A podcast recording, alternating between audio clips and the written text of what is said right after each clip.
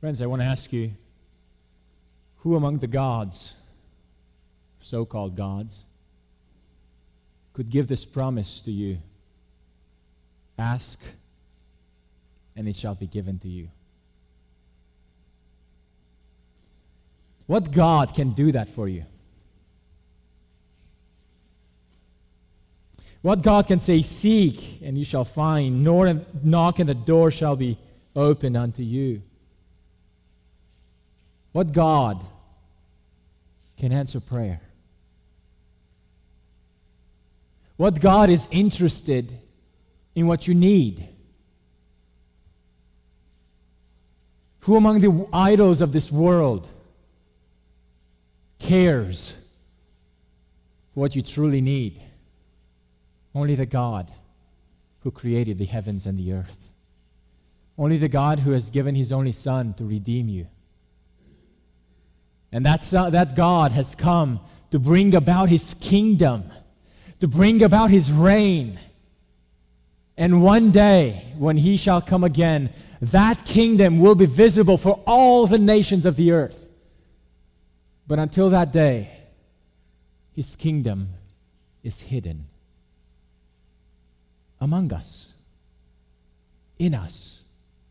No one can see it with their physical eyes. It can only be perceived and seen with the eyes of faith.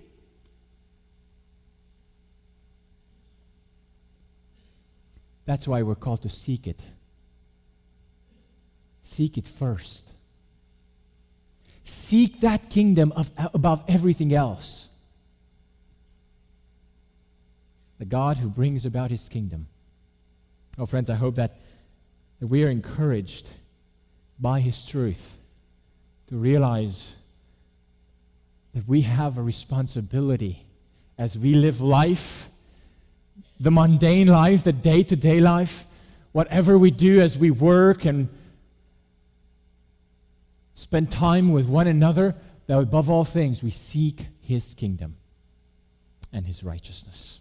Well, with that thought, I encourage you to open Scripture to the book of James.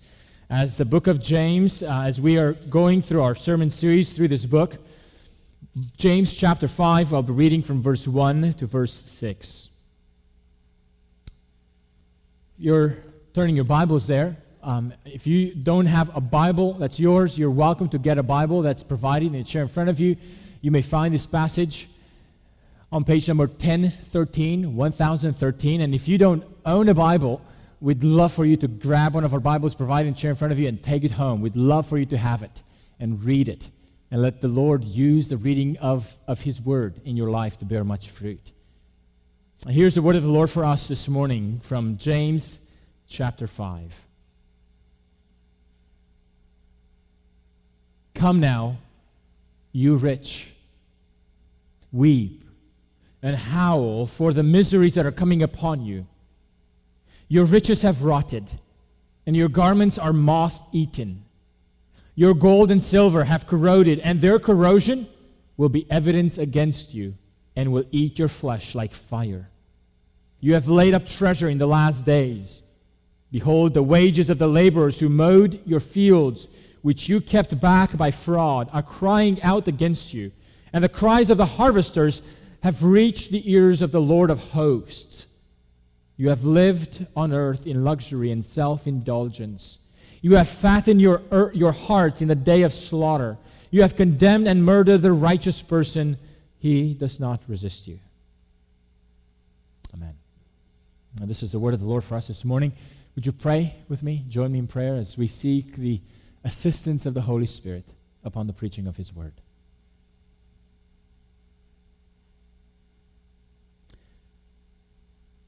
Father, we confess that in our own power and ability, we are not able to understand your word clearly.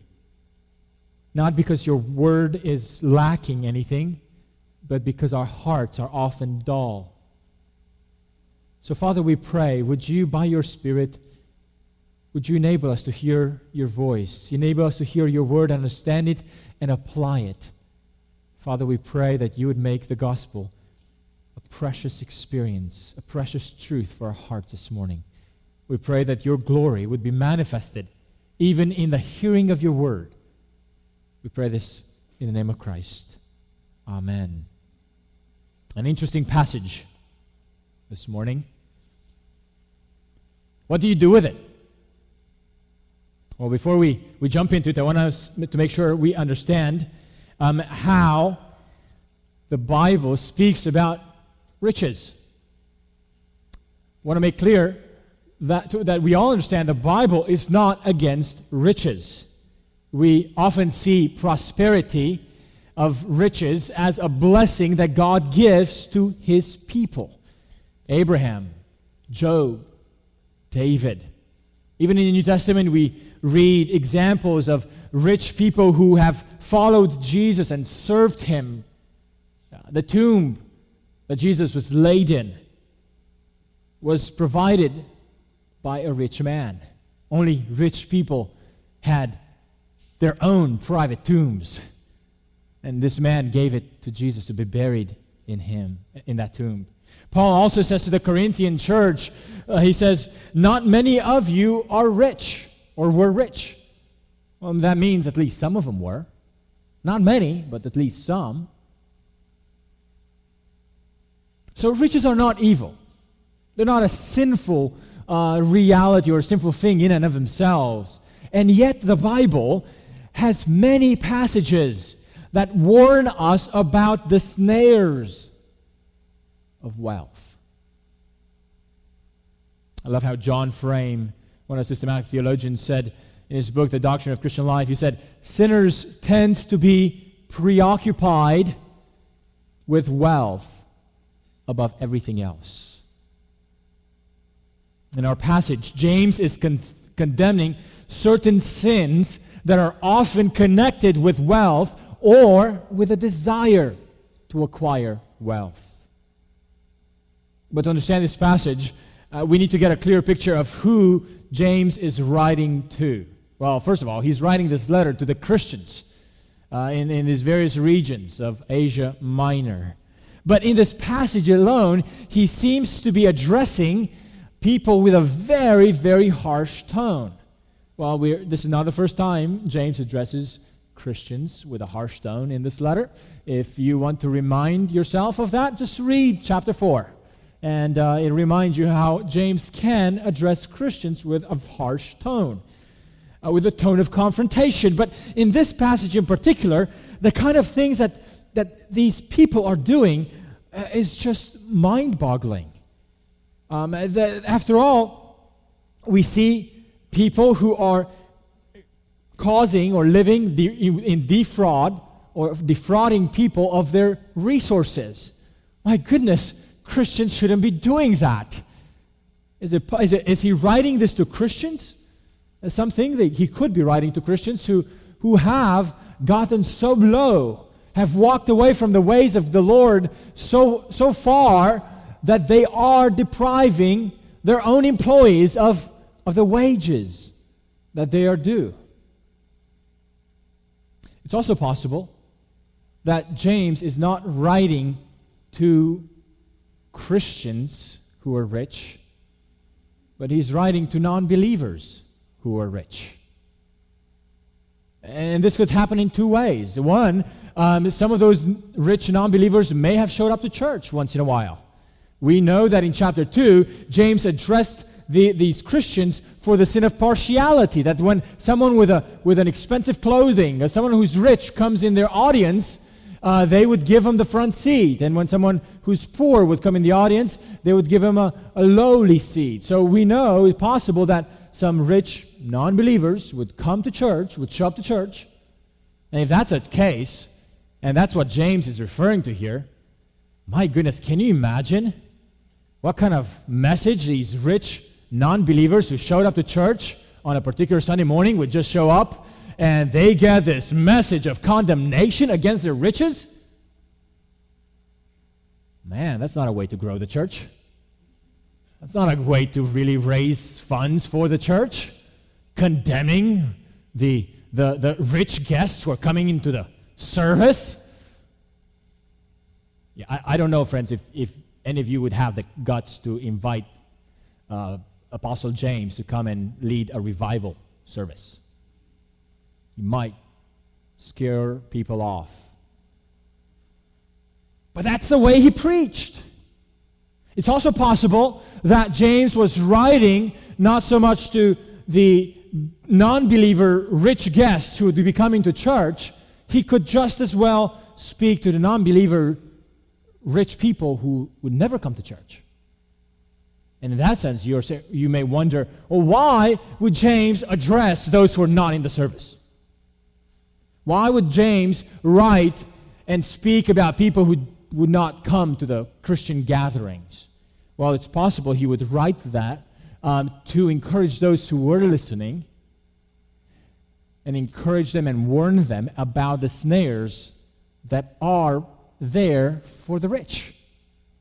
Oftentimes in the Old Testament, the prophets would speak God's word not only against God's people to confront them and to correct them, but oftentimes the prophets would speak God's word about the nations that afflicted God's people.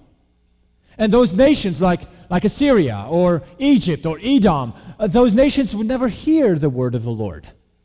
Meaning, like, they weren't there to hear the prophecy. But that's okay because it was not just so much for them as it was for the people of God to know what those enemies would experience. So it was a way of comforting the people who were present to hear those messages of warning against the nations who would subdue them.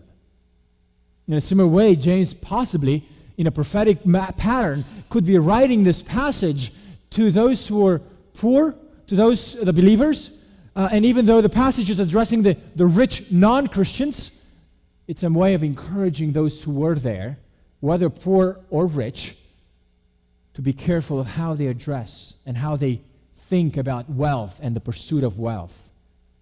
So, in that sense, this passage is for all of us, whether we feel like we're rich or not, whether we feel like we have resources or we don't, whether we find our hearts pursuing the accumulation of resources and riches or not?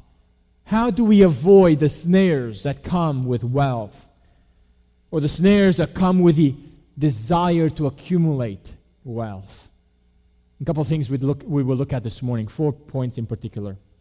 How do we avoid the snares that come with wealth or the accumulation of wealth? Here's point number one Live in view of the coming judgment. Live in view of the coming judgment. Look at verse 1. Come now, you rich, weep and howl for the miseries that are coming upon you. Now, notice this phrase, come now. Very similar to the, to the same phrase that was given in chapter 4, verse 13. Come now, you who say. In our text, James is addressing those who are um, already rich. In chapter 4, verse 13, he was addressing people who wanted to be rich. In, James chapter 4, verse 13, he says, Come now, you who say today or tomorrow will go in such and such a town, uh, will spend a year there, will trade and make a profit. That, that, that was people who were wanting to be rich, wanting to make money. Here in chapter 5, in our passage, he's addressing the people who made money, who have it now. Now, James, again, is not against wealth, he's not against riches. He's addressing people who misuse their wealth, either on themselves, hoarding it in selfishness, or using it against people who acquire, in order to acquire and acquire it corruptly. Even if James is writing to non believers, as Christians, we need to hear these warnings that the Bible gives about riches. If the Lord chooses to bless some with greater material blessings, none of us should fall in the traps of, of, that accompany these riches. Also, for those whom the Lord will not bless with material riches, this text helps us not to covet them. What does it mean to call someone to weep and howl? Well, the call to weep, um, but can you imagine you come to church, and you're given a call to weep and howl. I could just close the sermon right now and let you go home with that call. How about that? Would you, do you find that encouraging to, to be called to weep and to howl? Well, in the Old Testament, the call to weep was often associated with warnings about the coming judgment of the Lord. Isaiah 13, 6. Wail, for the day of the Lord is near. As destruction from the Almighty, it will come. Isaiah 14, 31. Wail, O gate, cry out, O city, melt in fear, O Philistia, all of you. The prophet Amos, chapter 8, verse 3. The songs of the temple shall become wailings in that day, declares the Lord. Friends, you see how these calls, these references to weeping and wailing refer to the destruction that God will bring. The word howl means not just weep, not just cry, but cry with a loud voice. In other words, this weeping is not just the quiet weeping of the heart. It's not just the internal weeping. It's not just the, the soft, silent remorse. Oh no, this is a loud, this is a vocal, this is a disturbing weeping. And often in the Old Testament, the weeping or wailing is the reaction of the wicked when the day of God's judgment does come. Thus, James says, Weep and howl for the miseries that are coming upon you. Well, this phrase is not referring simply to the temporary miseries, although we'll see some of that as well, but it's referring to the miseries that are going to come because of the judgment of the Lord. These people whom, whom James is addressing have ignored the judgment of God. They have not concerned themselves uh, with the fact that a day will come when they will have to give accountability to God, to the one who made them. They're not concerned with that. They're only concerned with their own lives, with making money. So the call James invites people to is a call to mourn in light of the coming judgment of God. It's not simply a call to be emotional about it, it's a call to a heartfelt, deeply engaging repentance. Because the day of accountability is coming. As we've read earlier in our, in our service, Luke 12, uh, 13 to 21, the, the man who, whom the Lord, you could say the Lord blessed with so many, uh, with such a great harvest, and he didn't know what to do with his harvest. So he, what he does, he, he tears up his current barn so he could build a bigger one, so he could have more space to store it. And what does he do? He is simply storing it all for himself. He says, Eat and drink and be merry. And the Lord meets him that night and calls him to judgment. And the Lord says to him, So it is, or Jesus says to these, uh, to these uh, those who are listening, so it is anyone who becomes rich only towards himself and not towards God. Well, friends, live in view of the coming judgment of God. And let your view of possessions be affected by that day. Prepare for it. A second point that James brings out in verses 2 and 3 is that riches decay. So don't hoard them. Riches decay. So don't hoard them. Look at verse 2 and 3. Your riches have rotted, your garments are moth eaten. Your gold and silver have corroded. Now, there are a number of observations in this passage. James is pointing out that wealth can perish.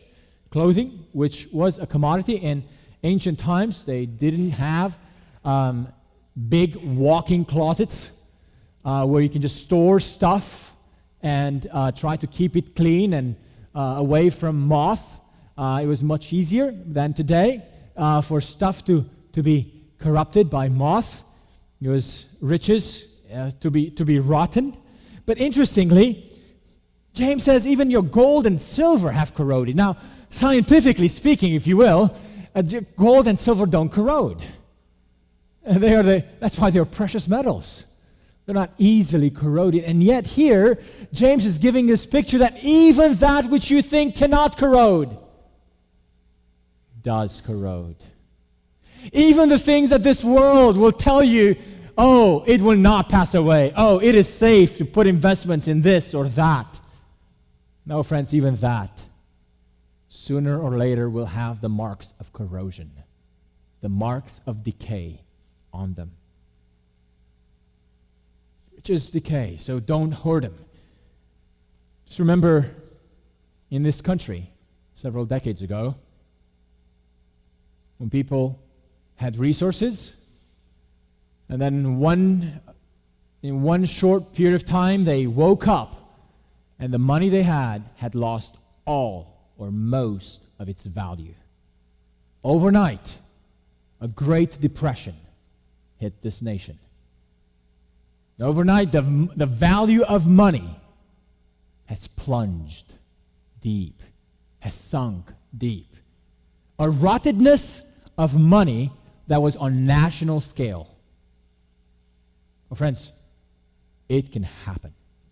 And it can happen again. The things that you think are most stable, even they will have, sooner or later, the marks of rottedness. In a very similar way, Jesus warned his disciples in the Sermon on the Mount he said, Do not lay up for yourselves treasures on earth where moth and rust destroy and where thieves break in and steal, but lay up for yourselves treasures in heaven where neither moth nor rust destroys and where thieves do not break in and steal. For where your treasure is, there your heart is also. Friends, one of the signs, one of the signs that God has given us new hearts, hearts that have been changed by the gospel is that now we have a different point of reference for what is truly valuable, for what is truly worth living for, for where our treasures are stored. Our hearts no longer find ultimate satisfaction in what we can gather here on earth, but on what we can give away for the kingdom of God. Because we're convinced that nothing that we can keep, we can truly keep, but only that which we give away for the kingdom is being laid up in heaven. So riches decay. Don't hoard them. Number three, a third encouragement that James give us, gives us, or a, a, a third warning, if you will, that James gives us to protect us from the snares that accompany riches and the accumulation of riches is this. The third point misused riches can hurt us misused riches can hurt us. Now, friends, look at where, where do we get this from? Verse 3, second half of verse 3. Their corrosion, the corrosion that we were we just spoke about in the first half of verse 3 and verse 2. Now, in, at the end of verse 3, their corrosion will be evidence against you and will eat your flesh like fire. Now, it's amazing. We accumulate stuff because we think it will help us. We accumulate things because we believe that it will provide a safety net for us. We, we accumulate things because we, we, we have the impression that our life will be more satisfied by the more stuff we have. In reality, we are told that misused riches can actually hurt us. And the Greek word for corrosion, when he says their corrosion, the Greek word for corrosion here is the exact same word or sounds exactly the same way as the word for poison. It's a word yos in the Greek language. It's the same word which James used in chapter 3 when he spoke about the tongue. Remember in chapter 3, James spoke that the tongue has, is full of poison. And the tongue can set the whole course of life on fire. In chapter 3, James used the notion of, of poison and, and fire together when he spoke about the tongue. In a similar way, James compares that here and uses that language to speak about wealth, I love how someone put it. Just as the tongue is compared to poison and destructive fire when misused, so also is wealth when misused. But what is misused wealth? What is misused wealth? Look at verse 5. You have lived on earth in luxury and self indulgence. In other words, instead of assisting the needs of others, instead of contributing to the, to the kingdom of God, they have been preoccupied about their own luxuries and self indulgences. Quote, someone said, a picture, here we have a picture of life without self denial. Not necessarily corrupt in every way, but certainly offering no resistance to sin where there's promise of comfort and enjoyment. A similar, a similar picture of, of this misusing of, of wealth is found in, in verse 5, the second half of verse 5. You have fattened your hearts in a day of slaughter. Now, this is another interesting way of, another interesting picture. What, what is James speaking about here? Fattening the heart? James says when this is done, a day of slaughter. Now, we should not think about the day of slaughter as simply human slaughter, as, as like a human tragedy, um, as if we're just insensitive to human tragedy. Well, that, that possibly might be a, a, way to understand it, but that's, what, not, that's not what James is really dealing about here. The day of slaughter, again, like the Old Testament prophets, was always referring to the day of judgment. This means that James is giving us a picture, an imagery taken possibly from the animal world in which fattened animals, the fatter they become, the closer they are to being slaughtered. That's why they're being fattened. That's why they're being put on the pastures. I love how Alec Motyer describes this imagery. He says, like so many unthinking beasts, luxuriating in their rich pastures day after day, growing fat by the hour, and careless of the fact that each day, each hour, brings the butcher and the abattoir nearer.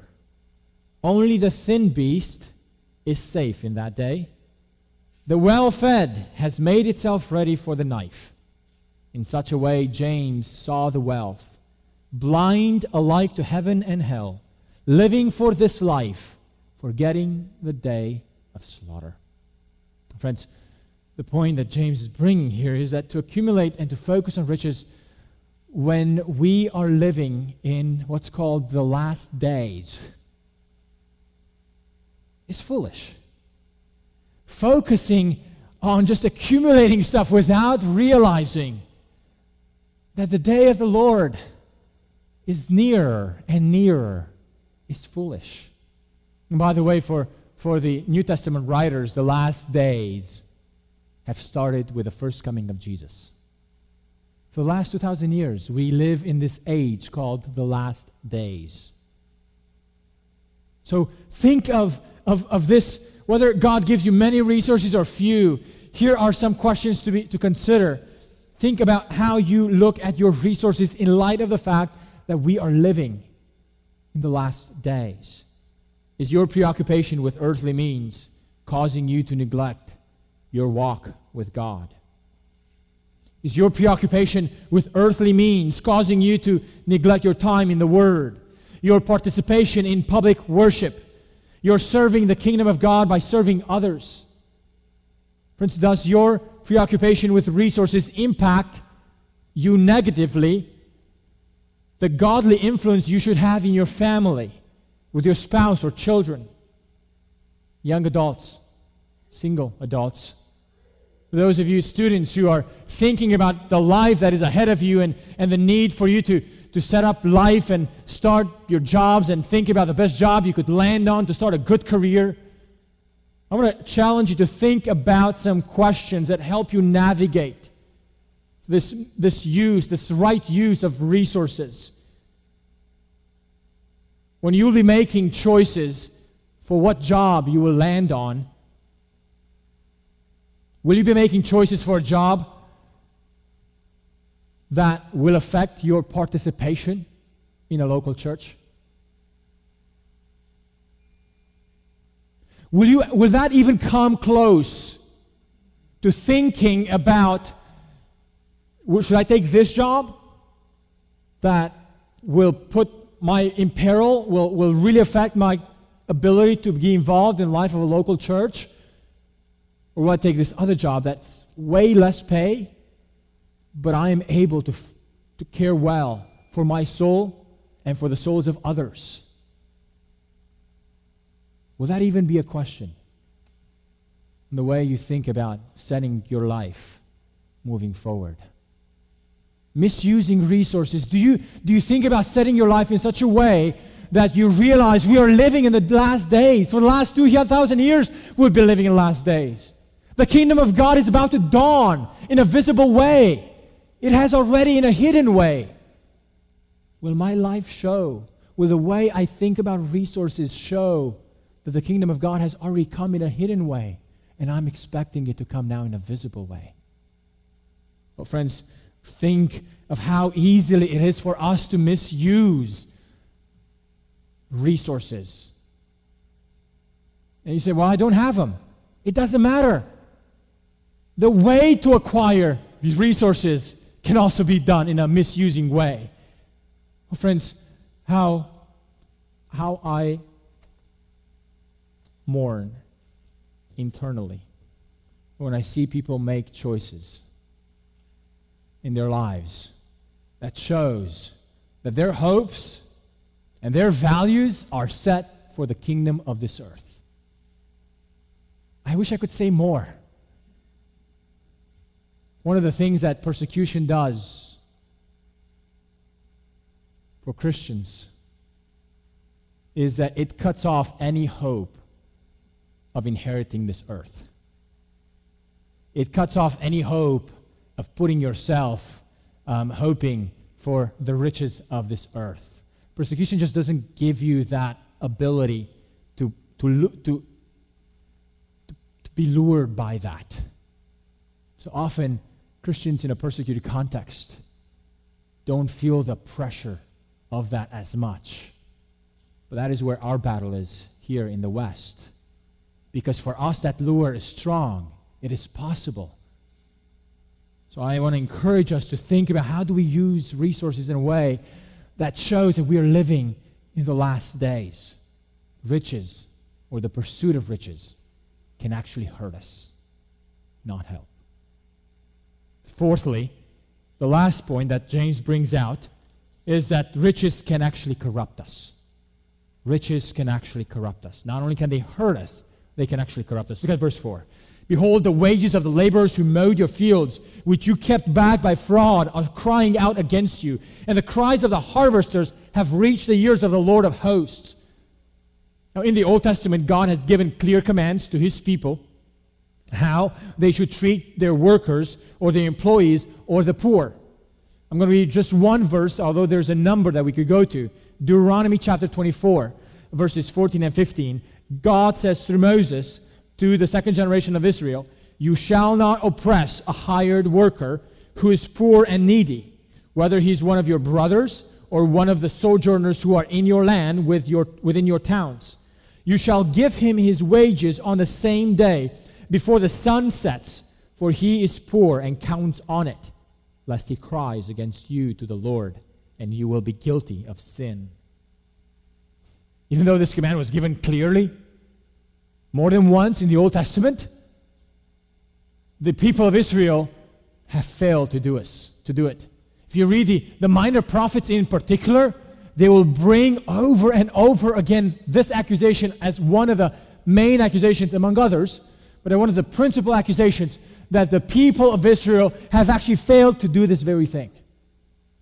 They have treated the poor unjustly. They have treated their resources with fraud. They have acquired wealth in a fraudulent way and have oppressed others. I love how John Calvin comments on this passage. He says, God has not appointed gold for rust, nor garments for moth, but on the contrary, He has designed them as aids and helps to human life. And if God gives us some of those resources, They're given to us so we can give it to others for the sake of the kingdom. Oh, friends, instead of, instead of riches and accumulating them for our safety and well being, realize that riches can actually corrupt us. We become insensitive to the needs of others. Worse, people can actually accumulate riches by fraud. Their pursuit of riches exploit the poor or exploit truth and justice. Fraudulent ways. Oh, friends, even Christians, if they have businesses or even in a, in a workplace, we can fall for fraudulent, fall for the traps of, of fraud. Pray that the Lord protects any, all of us from any of this. But realize that for the sake of money, we're willing to fall into fraud. They forgot that mistreating their workers, not giving wages on time, they're actually acting against the Lord. Look at verse 6. James concludes his condemnation against the corruption which the rich, rich have fallen into. You have condemned and murdered the righteous person, even though he does not resist you. Instead of giving away and helping others, promoting the spread of the gospel, instead of assisting the needy, we keep it to ourselves. We become insensitive. Or even take what belongs to others and take it for ourselves. I love how the Apostle Paul encouraged, James, uh, encouraged Timothy how to instruct the rich.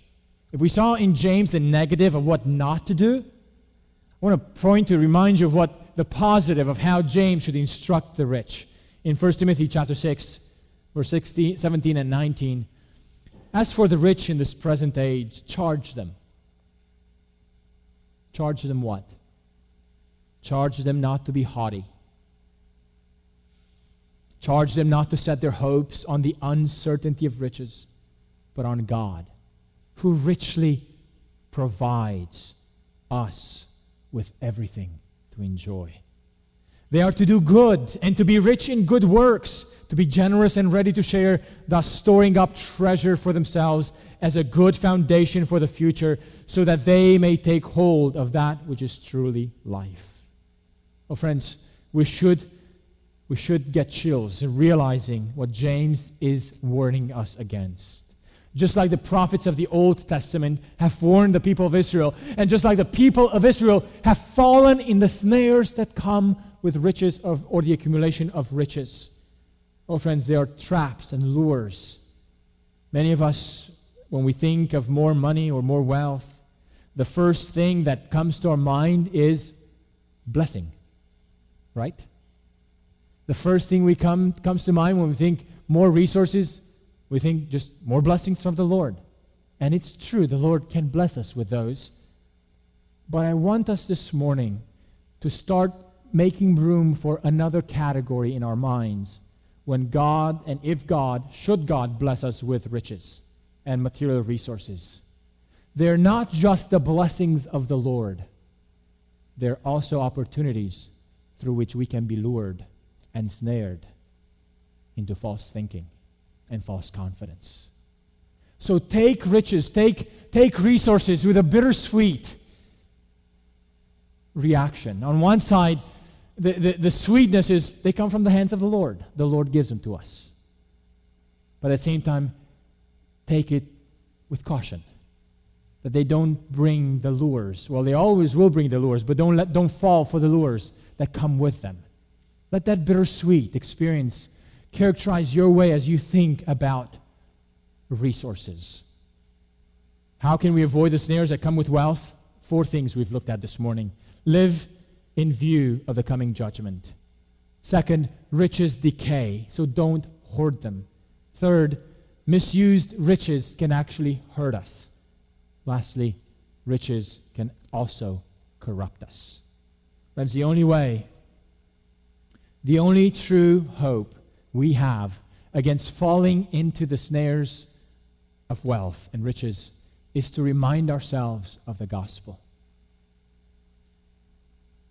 One of my favorite ways of sharing the gospel with a non believer or with a believer is to remind them of the two parables that Jesus gives about the kingdom of God. Of what this kingdom that he came to, to communicate, what is it like? What is this kingdom of righteousness like? And Jesus gave two parables. He said, The kingdom of heaven is like a treasure hidden in a field, which a man found and covered up. Then, in his joy, he goes and sells all that he has and buys that field. Again, the kingdom of heaven is like a merchant in search of fine pearls who, on finding one pearl of great value, went and sold all that he had and bought it. And I ask you, and I like to ask those to whom I speak, friend, do you realize that when we get Jesus, we get this treasure that is more, more precious than anything else we could own? Do you understand that when we get, when we get Jesus, it's like the merchant who collects rich pearls. And when he finds Jesus, when he finds the kingdom of God, he realizes, it dawns on him, this kingdom, this Jesus is more valuable than anything else I've owned. And for the sake of it, it is worth for me to sell everything I have, put everything in a different basket, and get Jesus. I like to ask believers who have turned to Christ or claim to be believers, I ask them, and I ask you this morning Is this the Jesus you follow?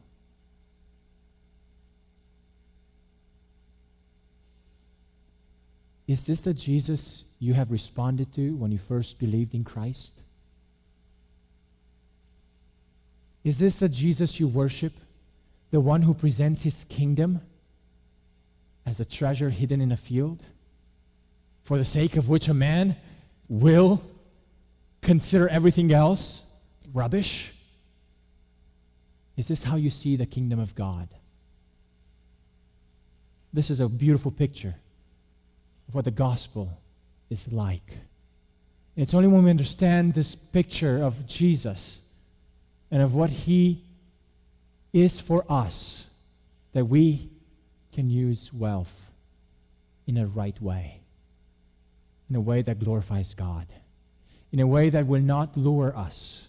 And one of the ways for us to stay away, to, to tame our hearts from the lures of riches or accumulation of riches, is to remind ourselves of the Jesus who preached that he is more precious than anything we can get. Would you pray with me?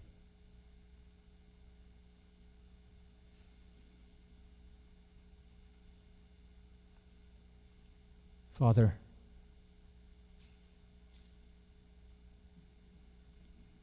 help us to understand the riches of your kingdom, the treasure and, and preciousness of what you have given to us in Christ, and what awaits every one of us at the second coming of Christ. Father, give us hearts that are like Zacchaeus willing to give up what we have accumulated because of what we, you have given us already. Give us hearts that will not treasure our resources more than treasuring Christ. Father, protect the hearts of the members of this congregation from the lures of riches. Father, help us to put our confidence and hope fully in you.